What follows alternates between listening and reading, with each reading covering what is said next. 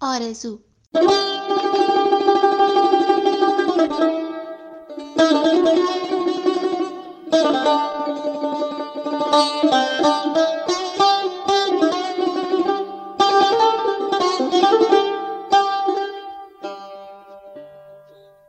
هات چاکلت چشمهای قهوه‌ای روشنش منوی کافه را برانداز کرد و این را گفت.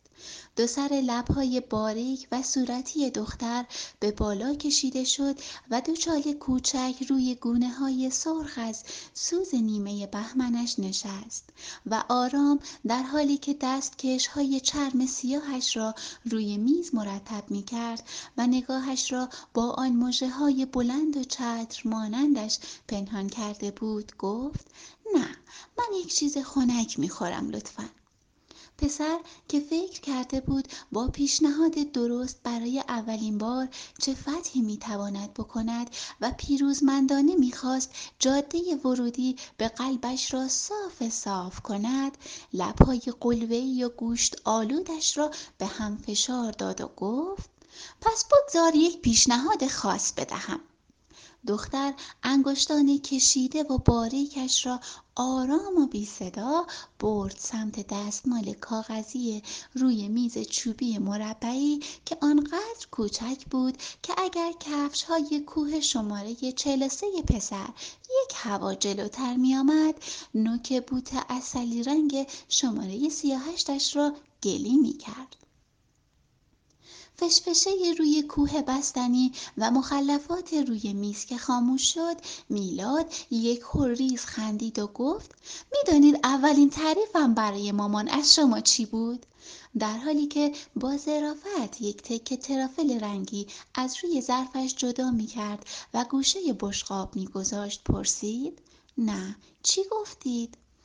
گفتم تنها مشکل من سمانه. سمانه خانم البته گفتم ها این است که او اصلا حرف نمی‌زند و من مثل رادیو حرف می‌زنم. لبخندی بر لب سمانه نشست و گفت چی بگویم؟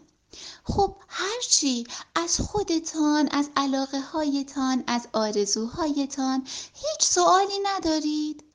آرام دستمال کاغذی را چهار تا کرد و زیر بشقاب چینی سفیده جلویش گذاشت و گفت خب شما اولین بار کی فهمیدی؟ کجا من رو دیدی؟ چی رو فهمیدم؟ سمانه با دست به میلاد و بعد خودش اشاره کرد و ابروی مرتب و یک دست سیاهش را روی پیشانی سفید مثل برفش بالا کشید و بعد پایین آورد و گفت همین دیگر من شما میلاد در حالی که تکه آناناس را بلند کرده بود و میان زمین و آسمان سمت دهان نیمه بازش می برد گفت سه سال پیش. چشمهای درشت سیاهش را گشاد کرد و با هیجان گفت سه سال پیش؟ کجا؟ اول باید قول بدهی از دستم ناراحت نشوی. قول برای چی؟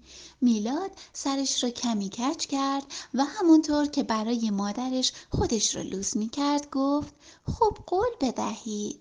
سمانه لبخندی زد و گفت خب باشد بگویید. ماجرا جالب شد. علیرضا پسر خالهتان کی سرباز شد؟ سه سال پیش. کی رسوندش دم پادگان؟ سمانه دستکش های چرمی را از روی میز برداشت. با انگشت روی خز مچش دست کشید. ذهنش پر کشید تا سحر تاریکی که علیرضا روی صندلی عقب پراید داداش نشسته بود. غمگین و بی صدا و دیگر از آن شور همیشگی خبری نبود. موهای طلایی لختش را تراشیده بود و کف سرش مثل تخم مرغ سفید شده بود. ده دقیقه ای که از راه گذشت یک جعبه کرم رنگ را از بین سندلی ها جلو آورد و گرفت جلوی روی سمانه و گفت وقتی پیاده شدی بازش کن لطفاً. زمانه رویش را برگرداند و نگاهش کرد. یک دریا آب توی چشمان سیاهش منتظر یک جرقه بود تا مثل همه یک ماه گذشته صورتش را خیس خیس کند.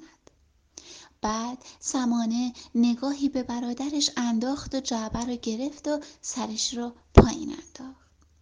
علیرضا لبه کلاه رو روی صورتش کشید. با صدای میلاد که می‌پرسید دوست ندارید؟ می‌خواهید یه چیز دیگر سفارش بدهم؟ بیان که منتظر جواب سمانه بماند ادامه داد کی را وسط راه سوار کردید سر میدان هفت حوز بله همان روز اولین بار شما را دیدم ولی شما که من را ندیدید آخر همش سرتان پایین بود. حتی با خدا بیامرز علیرضا خدافزی نکردید. صدای بسته شدن در عقب را که شنید در جعبه را باز کرد. دستکشی که عاشقش بود و برگه کوچکی که روی آن نوشته بود. هر وقت دلت خواست دستهایم را محکم بگیری این دستکش ها را بپوش. خداحافظی نکنی ها. میترسم از خداحافظی با تو عشقم. علی رضا. میلاد جله های ته ظرف را به سختی جمع جور کرد و گذاشت توی دهانش و ادامه داد. خب اعتراف می‌کنم بدجنسی خبیسانی بود. ولی از همان لحظه آرزو کردم تا برگردم و بیایم خواستگاریتان شما ازدواج نکنید. البته دعاهایم برآورده شد به گمانم. خب حالا شما بگویید. شما اولین بار من را کجا دیدید؟ سمانه دستکش ها را دستش کرد و در حالی که انگشتانش را در هم گره کرده بود و روی میز گذاشته بود در پنجره کافه به تصویر خودش نگاه می کرد.